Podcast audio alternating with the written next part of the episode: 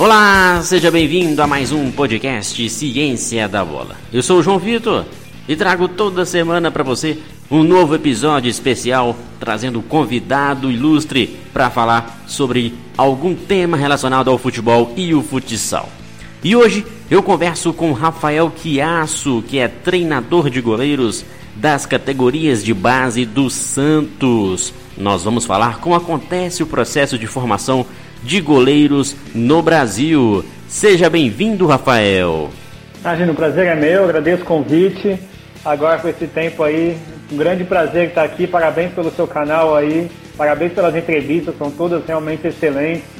Parabéns pelo trabalho. Obrigado pela sua participação, Rafael. Com certeza sempre trazemos convidados que tenham um conhecimento a fundo em determinada área. E você, com grande passagem pelo Santos no futsal, agora também no futebol, queria que você falasse um pouco como está sendo o seu trabalho nas categorias de base do Santos, que é um grande formador de talentos para o futebol mundial. Isso, como você falou, né, eu trabalhei muito tempo com futsal, agora eu estou na categoria sub-15 Há um tempo atrás também eu trabalhei com, com futebol feminino no clube. É, e, e, assim, essa minha, minha transição do futsal para futebol né, aconteceu ano passado. E o clube está nessa transição também de cada vez mais entender o futsal como uma ferramenta é, de, de, de, ensino para o futebol, né? Então hoje, por exemplo, no clube, acho que é, a quarentena acabou encerrando isso, mas estava com um projeto de que todo treinador do, do futsal fosse um dos auxiliares no futebol. Então acho que o clube está cada vez mais integrando o futsal no futebol. É, a minha passagem como, como treinador também já aconteceu ano passado. Já, o clube em si já tem outros treinadores, né? Acho que teve o Robson um tempo atrás, o Fabrício também foi treinador do futsal, o Balil foi muito tempo treinador do futsal, foi por muito tempo treinador do futebol. Então o clube tradicionalmente já tem também essa, essa, essa, essa integração entre os treinadores também. Muitos treinadores do futsal foram para o futebol. O Pablo hoje, treinador do nosso sub-20 também, foi começou no nosso futsal, aí depois o Pablo acabou indo para o Red Bull, Bahia, e retornou agora para o sub-20, mas ele começou também como treinador do, do futsal no, no Santos. Legal, é sempre bom ouvir isso. O Santos, principalmente, que é um clube que já prioriza o futsal dentro do seu processo de formação, e a história por si já conta quem são os atletas que saem aí do Santos advindos do futsal e fazem a transição para o futebol e são grandes craques na história do futebol mundial. Uh, para além disso, como você citou essa relação aí do, do futsal, goleiro do futsal a gente sabe que há uma diferença em relação ao futebol de campo, mas na, nas categorias inferiores é excelente também a gente utilizar o futsal como uma ferramenta de aprendizagem, né? No seu caso, atualmente você está no futebol, como é o processo de entrada dos atletas. Você citou para mim que antes da nossa live aqui do nosso bate-papo em off que há uma equipe de captação e depois de feita essa captação você recebe os atletas. E como que funciona? O goleiro que chega até você na idade do sub-15 que você está trabalhando atualmente. Como que é o processo de trabalho, o processo de desenvolvimento para que esse atleta possa aprimorar as suas habilidades e possivelmente seguir dentro do clube. Perfeito. É, esse é um tema, inclusive, que a gente estava muito debatendo bastante antes da quarentena, né? Porque até então, por muito tempo, é, quem, quem, quem selecionava e captava esse atleta geralmente eram, eram os treinadores das primeiras categorias, né? No caso do, do futebol sub-11, né? E no futsal foi sempre eu também que fui a, fazia a captação dos goleiros para o futsal. É, a partir daí o clube contratou, né, fez aquele setor de captação. Ele estava criando essas reuniões né, com, com todos os treinadores para definir quais parâmetros os, os, captadores iriam olhar, né, que, que queriam perceber nos goleiros. É, o clube tem em si, os captadores eles viajam pelo Brasil buscando os goleiros e os, os atletas da franquia do Santos Futebol Clube eles têm uma, uma, uma seleção mais diferenciada. Então as franquias elas fazem uma seleção à parte, a gente recebe frequentemente os atletas da franquia no clube, né? E os captadores hoje são responsáveis por fazer a captação dos goleiros. A partir daí, é, geralmente esses goleiros eles ficam um tempo integrando as, as, as categorias de base, né? No caso, cada dependendo da, da categoria selecionada, para enfim integrar ou não a equipe. Quais características são mais observadas por vocês? Tanto as características técnico-táticas, quanto até alguns aspectos cognitivos e desenvolvimento motor. A gente sabe que atletas de futsal, principalmente goleiros, não necessita ter uma estatura ou pelo menos prever uma estatura alta ali na sua quando ele se tornar adulto. Mas explique para a gente um pouco quais são os, as valências, né, os critérios que vocês utilizam para avaliar se realmente o goleiro merece estar nas categorias de base do Santos. É, geralmente os clubes, né, falam com, com certa propriedade disso, geralmente os treinadores, geralmente eles sempre tiveram viés para olhar a técnica do goleiro, né? E eu sempre discuti porque se você olha a técnica, você está privilegiando aquele que já tem uma certa bagagem. Né? Então muitas vezes é o atleta que já treina em alguma escolinha específica para o goleiro, ele vai estar na frente talvez de um outro, né, com, com maior potencial, mas que não tem essa bagagem técnica. Então a gente tem que começar a olhar para outros fatores, né? Como eu, como eu sempre falei, como eu captava os atletas no futsal, eu sempre tentei olhar duas coisas é, que, que para mim eram diferenciais, né?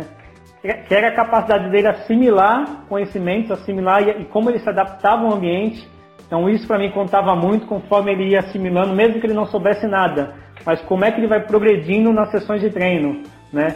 E a espontaneidade dele, né? Como é que ele é espontâneo no ambiente. Para mim isso fazia muita diferença. Aquele menino que parecia que estava ali meio forçado e aquele que tinha um, um comportamento mais espontâneo, mais você já via que ele já tinha certo, já começava a perceber certas coisas mais rápido que os outros, ele era mais tinha um, já se comunicava mais, então ele tinha uma sociabilidade melhor, tá? Obviamente, né, quando a gente fala de criança, aquele que tem maior repertório motor, eu acredito que vai estar sempre na frente. Então eu acho que é, a principal coisa da, de você olhar realmente como está o desenvolvimento motor, né, os fatores coordenativos da criança, então, para mim, isso faz muita diferença né, nessa primeira faixa etária. Eu acho muito difícil você prever que com ele com 10 anos ele vai chegar no profissional. Ou com 10, ou com. O caminho é muito longo para você prever muito cedo que aquele menino vai ser um, um astro do futebol, né? Eu acho que a gente tem muito é, prodígio nas categorias de base e você vê o quão, o quão poucos chegam lá em cima, né? O quão pouco realmente desses meninos se destacam chegam a atleta profissional. Então acho que é muito cedo para você predizer que aquele menino que seja melhor nas categorias de base realmente vai se tornar melhor lá na frente. O que eu acho que vale a pena investir é você ter os atletas potenciais e colocar ele dentro do processo de treino do clube. Né? Eu acho que isso todo tem que ter o seu curso de formação para que o atleta passe por um processo. E dentro desse processo, sim, que ele vai se desenvolver com o objetivo, com certeza, de chegar lá no, no, no futebol profissional.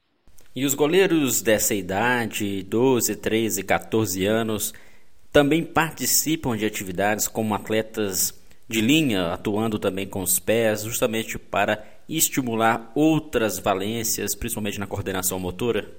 É, olha, eu gostaria que fosse muito mais vívida essa, essa constância deles na linha e no gol, né? Mas a gente sabe que é muito pouco, infelizmente, nas categorias de base.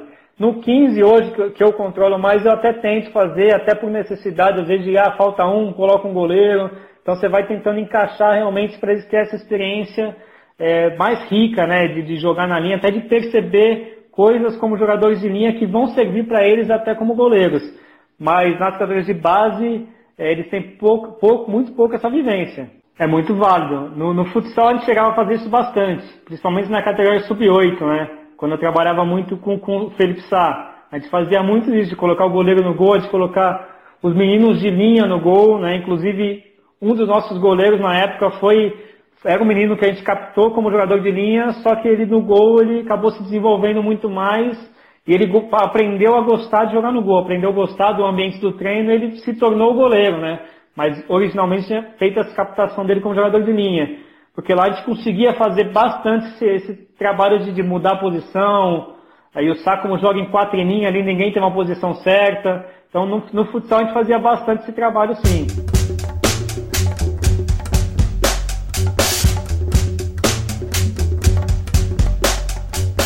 Rafael, para a gente entrar numa parte mais específica do treinamento, quais aspectos técnicos são desenvolvidos e aprimorados em atletas, em goleiros dessas idades?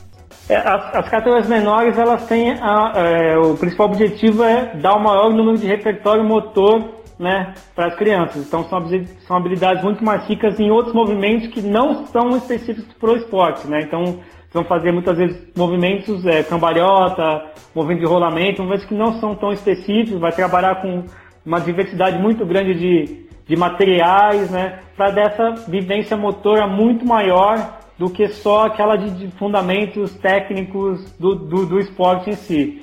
A partir daí você vai limpando isso, né? Você vai progredindo e você vai especializando ele conforme o tempo. Então você vai é, trabalhando mais fatores mais específicos conforme a idade vai crescendo. Aí a partir dos 14, 15 eles entram naquela idade maturacional, onde você começa a iniciar o trabalho físico mais forte dos goleiros, mais sistematizados entre o trabalho de força. Até porque nessa idade não há como exigir também estatura, né? A gente sabe que estão em fase de desenvolvimento, em muitos casos, categorias de 11, 12 anos ainda é uma criança, né?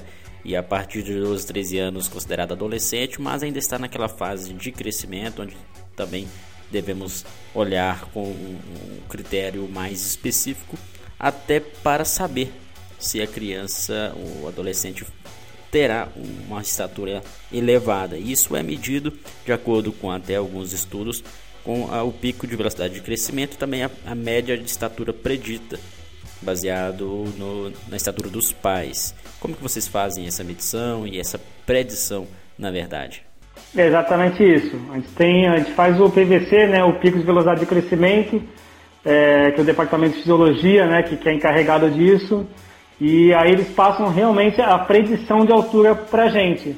Só que isso não significa que a gente deva é, eliminar aquele atleta do clube porque ele está com, com um PVC, por exemplo, mais baixo do que o clube espera. Entendeu? Então a gente tenta manter e vai vendo como é que esse processo funciona durante, durante isso. Mas gente tem esse controle de PVC, mas ele não, não nos guia para cortar ou selecionar alguém. Eu acredito, por exemplo, que, que as categorias menores deveriam ter mais goleiros. Tá? Por exemplo, eu sempre gostei de trabalhar com, com, nas categorias menores de futsal com seis, oito goleiros, porque você tem um número grande e você consegue realmente vendo quem vai, quem vai melhorando conforme o tempo. Então acho que você tinha um N maior nas crianças ali, você tem um desenvolvimento muito mais rico, né? Porque criança aprende muito melhor com criança. Então acho que você, ambiente fica melhor com mais gente na, na, nas categorias menores. Interessante, Rafael, você dizer sobre a necessidade de ter mais goleiros nas idades iniciais ali, porque realmente é uma pirâmide. Ah, conforme o tempo vai passando, a idade vai se desenvolvendo, né? A tendência é diminuir o número de goleiros na equipe e em comparação a outras posições, o goleiro ele é o único. É, em comparação a atacantes, meio-campo, zagueiros, volantes, então o atleta desde cedo ele tem que entender que a profissão goleiro, essa posição ela é mais escassa e por isso há grandes chances de não chegar até o profissional. Então vocês já trabalham essa mentalidade nos atletas desde as idades iniciais para que eles entendam isso e durante também todo o processo de desenvolvimento eles já estão cientes? Eu acho que sim. Eu acho que sim. Hoje no clube a gente está tentando fazer o controle de minutagem, né? Para que todos os, os, goleiros cheguem, pelo menos até a fase final ali, com números muito próximos de, de experiências de ter jogado, né? Então, então com o controle de minutagem muito próximo um do outro. Mas ao longo do tempo você vê assim que realmente muitas vezes aquele menino que ficou mais tempo no banco ele se acomoda a ser reserva. Então tem vários problemas ali que a gente tem que identificar o quanto antes melhor.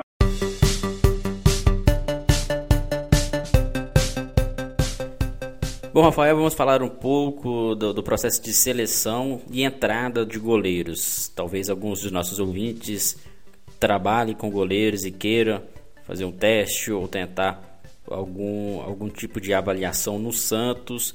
E aí, a partir do momento que a equipe de captação faz a captação desses atletas, seleciona, ele entra no clube, a tendência é, é você seguir com esse atleta e priorizar aqueles que entraram desde a iniciação ou a possibilidade também de atletas mais velhos, ali próximo aos 15, 16, 17 anos, que não vivenciaram ainda o trabalho de base do Santos, ele chegar no clube e vocês conseguirem ajustar próximo ao que já vem sendo desenvolvido. Eu acho que esse seria o ideal, né? Que o clube realmente tivesse um processo muito estabelecido Mas infelizmente o clube não tem uma metodologia é, dos goleiros proposta. Então ainda cada um está trabalhando de uma forma, então eu acho que facilita isso, ter uma captação de um goleiro no, na categoria sub-17 ou sub-20. E o que vem ocorrendo sim. Tá? Então é, acho que tem dois goleiros que vieram agora para a categoria 17, um para a categoria sub-20. Eu acho que muito pela falta de você ter um processo com que esses meninos que são captados lá do 11 passem durante, durante suas fases de transição. Eu acho que a gente carece de um processo, é uma discussão que nós vimos tendo muito grande de ter esse currículo de formação no clube, que é uma necessidade para que a gente realmente valorize o atleta que, que chegou cedo no clube, né? E aí também podemos falar um pouco sobre os goleiros de futsal do próprio Santos, aqueles que saem do futsal, fazem a transição para o futebol de campo quais prejuízos podem acontecer, né? como é preparada essa transição e como que vocês veem o momento que o goleiro realmente ele pode ir para o campo ou se ele deve permanecer e continuar como atleta e goleiro de futsal? É, cara, eu, eu, sinceramente eu acho que ele não precisa nem mudar, né, no caso, ou não ter uma idade para uma mudança total do goleiro, né? Eu acho que o ideal até seria que ele conseguisse caminhar junto com as modalidades ao longo da sua trajetória e que realmente ele só definisse lá na frente. Então eu não acho que tem uma idade ideal, não. Eu acho que o ideal seria que o atleta tivesse o maior número de experiências no gol,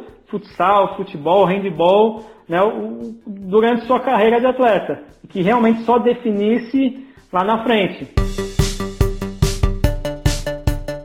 É, e é difícil a gente prever isso, baseado também um pouco no, na vontade, no gosto do atleta, se ele quer fazer a transição, se ele necessita dessa transição, enfim, algo que a gente tem que ficar sempre de olho, mas não tomar essa decisão pelo atleta.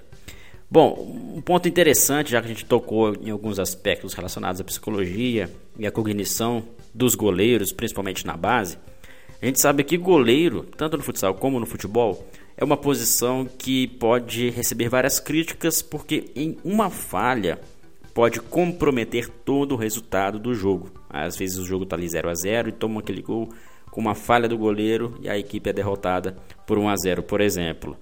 Como que vocês trabalham isso nos atletas psicologicamente, cognitivamente, para que eles entendam que há essa possibilidade, mas que não deve se preocupar tanto com, com o lado negativo e otimizar o seu desempenho também psicologicamente e cognitivamente de forma positiva?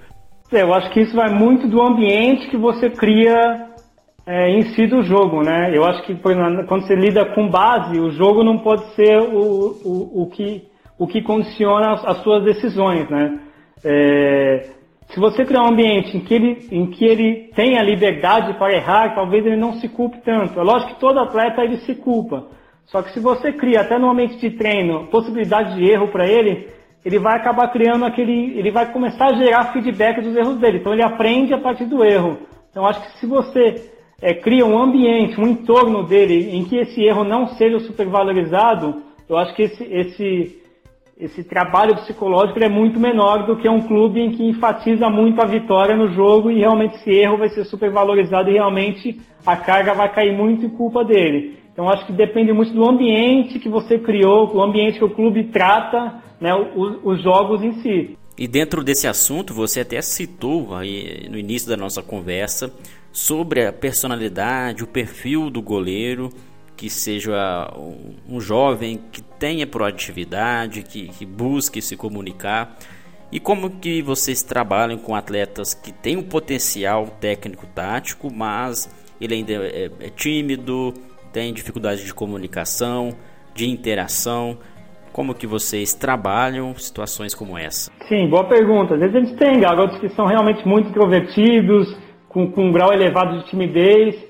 Então, por exemplo, você tenta criar alguns exercícios que a comunicação esteja seja uma das propostas dos exercícios. Então, cada vez que você vai criando exercícios que, que ele tem que se comunicar, isso vai se tornando mais natural com ele, tá? Vou te falar porque eu mesmo sempre fui muito introvertido, né? Só que no momento do jogo ali você já aprendia exatamente a, o que você deveria falar. Então é muito de você é, criar um ambiente que ele, que ele tenha que se comunicar, né? Às vezes ele tenha que, ah, eu vou, Ele tem a coisa, eu vou sempre falar para onde eu vou jogar a bola. Então você já está propondo que ele se comunique o tempo todo. Então ele vai ganhando o hábito de se comunicar.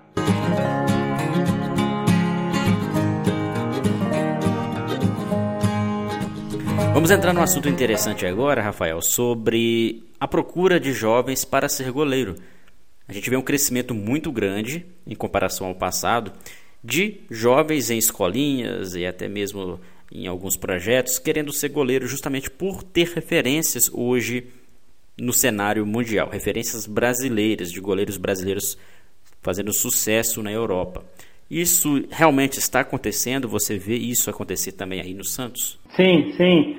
É, eu acho que realmente o, o esporte ele é feito de referências, né?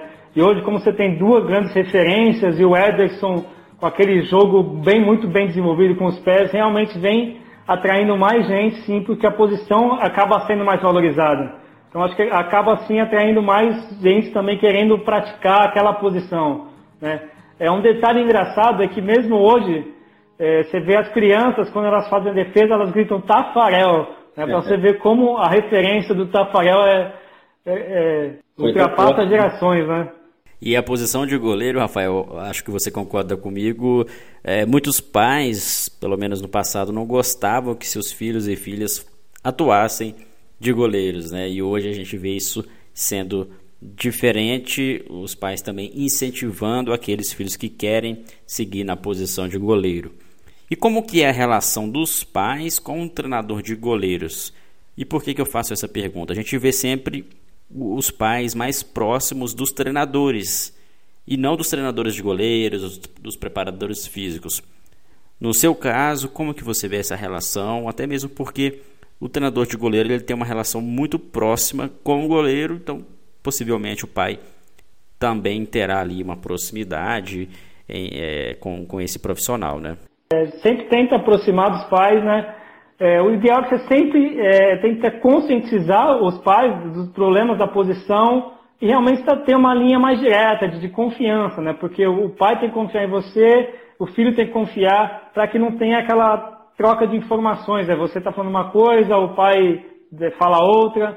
Então acho que você criar uma, uma, uma linha que você sempre é, você sempre tenha, tenha é, tem que conversar com os pais, né? Eles têm que saber o que o filho dele está fazendo, então você tem que ter essa, essa confiança do, do pai para você, do, de você com o atleta. Eu acho que é, é um ciclo de confiança que você tem que criar ali. Bom, Rafael, já falamos sobre o papel dos pais, a relação com o treinador de goleiros, o desenvolvimento de jovens na posição. Também falamos um pouco da transição, como funciona aí na base do Santos todo o trabalho que vocês fazem nas categorias de base. Agora, um assunto muito pertinente, está em evidência, é os goleiros que estão utilizando muito os pés, a qualidade de passe, de visão de jogo, de tomada de decisão também com os pés, algo recente que também não era visto, não era exigido no passado. Os goleiros que chegam para trabalhar com vocês, aí você já tem essa é, essa eles têm essa compreensão, vocês já conseguem passar isso para eles que é algo exigido e eles conseguem assimilar de uma forma mais rápida? Hoje sim, hoje todos eles acho que entram já sabendo que vão, vão precisar ter habilidade com os pés, né? Acho que o jogo hoje pede isso, né? Acho que até por isso hoje o como você disse, o Alisson, o Ederson estão aparecendo no cenário nacional, porque hoje o jogo pede que eles participem muito mais da construção do jogo. Então eles são muito mais ativos durante o jogo todo, eles aparecem muito mais, né? eles tocam muito mais na bola. Então isso faz também com que eles tenham um maior reconhecimento, né? E com esse reconhecimento também mais gente procura, né? Como a gente já falou aqui, mais gente procura a posição e já procura sabendo que essas são as características do goleiro moderno. Então hoje eles já vêm, os meninos já vêm até querendo jogar com os pés. Você não precisa nem falar com eles, eles já vem com essa predisposição de, de querer jogar com os pés, de querer fazer o trabalho de pé, querer achar um passe quebrando linha. Então ele já tem, os menores já vêm com essa predisposição de, de querer fazer isso. Não, o, muito bom com as mãos, com as mãos, com certeza vai ser treinado, né, vai ser lapidado para usar mais com os pés. Né? Eu acredito que tudo seja o processo de você criar um processo, estabilizar e com certeza ele vai melhorar dentro desse processo. Né? Mas é, com certeza o jogo acho que vai cada vez mais exigir que os goleiros estejam atuando com os pés. Né? Já vê hoje clubes como o Ajax, em que o goleiro já faz parte de uma linha defensiva muito ativa. Então acho que a tendência é cada vez mais eles estarem atuando. Então vai se tornar uma necessidade, é, como, como ele defender os gols, vai ser uma necessidade dele jogar com os pés também. Muito bom, muito bom. Isso mostra a qualidade do trabalho que vem sendo desenvolvido com vocês. E além disso, como que é a relação sua da equipe de treinamento de goleiros com o treinador? Se o que vocês passam também para os goleiros está dentro do modelo de jogo de acordo com o que o treinador quer para aquela equipe na determinada categoria? Eu acho que você tem que estar totalmente integrado com o treinador com o modelo de jogo, né? É, pois eu sempre falo que o treinador de goleiros ele tem que montar o treino junto com o treinador.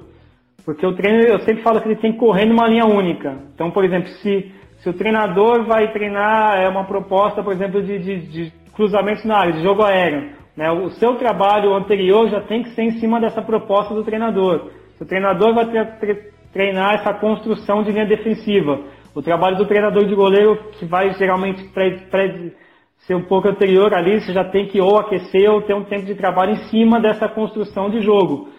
E quanto mais você tem informações de como o modelo de jogo, melhor com certeza você vai treinar o seu atleta. Mais ele vai estar integrado o tempo inteiro no jogo. Inclusive, eu acho que o treinador de goleiros, né, ele tem que ter a liberdade até de integrar os, atletas de linha no seu trabalho. Uma coisa que eu tenho feito ultimamente, pegar até jogadores de linha, já conversar com, hoje o nosso treinador é o Bruno, conversar com ele antes, mostrar alguns, alguns modelos de atividade já esteja integrado esse, esse modelo de, de jogo de goleiro com, com a defesa, ou goleiro com os atacantes, tá? Pra, e tá, tá muito mais integrado no jogo. Muito bom, sempre é interessante entendermos todo esse universo de treinamento na base, principalmente uma posição específica quanto o goleiro. Há uma outra discussão em relação às dimensões do campo, principalmente na base, alguns estados já fizeram a diminuição, a exigência para que as competições tenham dimensões adaptadas para a idade. Porém, o tamanho das balizas também precisa ser adaptado. E em muitos lugares que não, não tem essa adaptação, os goleiros sofrem bastante, principalmente de questão da estatura. Uma meta bem, bem grande para ele, né? De tamanho profissional. E às vezes um atleta de 12, 13, 14 anos que não tem uma estatura elevada, e isso pode até mesmo prejudicar ele sofrer gols e, enfim, são características aí que poderão ser poderão ter prejuízos no desenvolvimento do atleta se essas adaptações não acontecerem, né? Perfeito, exatamente isso. Um dos fatores é, que são característicos do goleiro, né, é a sua confiança. E quando você tem um gol atrás de você em que simplesmente é impossível você defender a bola no, no canto superior alto, você realmente está tirando a confiança do seu atleta, né? Ele já vai para lá sabendo que ele não vai defender aquela bola. Então acho que sim, né? é, é, muito válido você, é, acho que deveria ser obrigação de, de todo todo campo ter a sua a sua trave é, é menor ali para os goleiros, para as idades menores, né? Eu acho que deveria ser assim do Brasil inteiro, né? Não só a trave, como o jogo ser adaptado às crianças. Eles querendo é, fazer treino de impulsão com 9, 10 anos de idade, querendo fazer treino para saltar mais alto, exatamente por eles se sentem incompetentes né, né nessa, nessa, né, né, nesse quesito. Essa é a importância também do futsal. As metas menores, isso auxilia também as questões de desenvolvimento de atletas ainda na iniciação.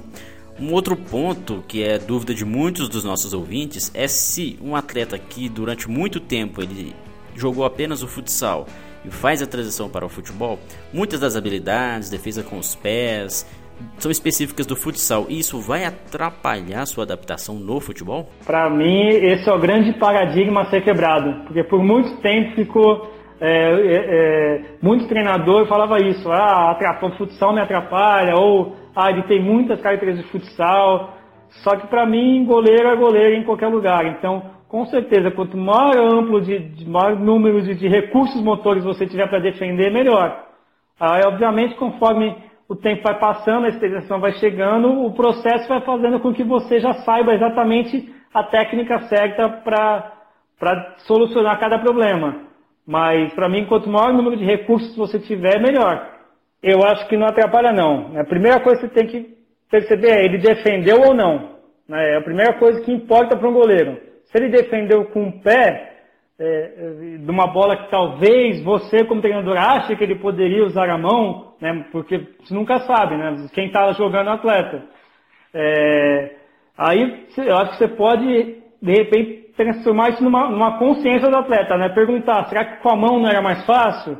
Né? Por que você defendeu com o pé? Como estava seu corpo? Então você tem que fazer o atleta tomar consciência das ações dele, não você dizer que ele tinha que defender com o pé ou defender com a mão.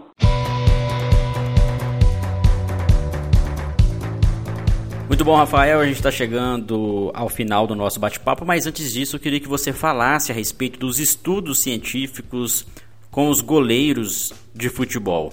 A gente vê vários estudos do, no futebol, principalmente com atletas em geral, mas especificamente com goleiro. Como que você vê isso? É, eu acho que a posição ainda requer muito estudo. Tá? Eu acho que é, é um, você fala, é um universo de infinitas possibilidades que a gente acaba ficando preso muitas vezes ao, ao, viés de treinar a técnica do atleta, né? Eu acho que muito treinador de goleiro ainda pensa em melhorar tecnicamente o atleta e o jogo ele pede é, um sistema que eles, eles têm que ser técnico, tático, físico e emocional tudo junto. Né? Então cada vez mais eu acho que o treino ele vai se tornar uma sinergia entre todas as habilidades, né? É, eu sempre costumo que o treinador de goleiros ele tem que ser um grande facilitador da aprendizagem para o goleiro, né? E não um mediador, como geralmente acontece, né?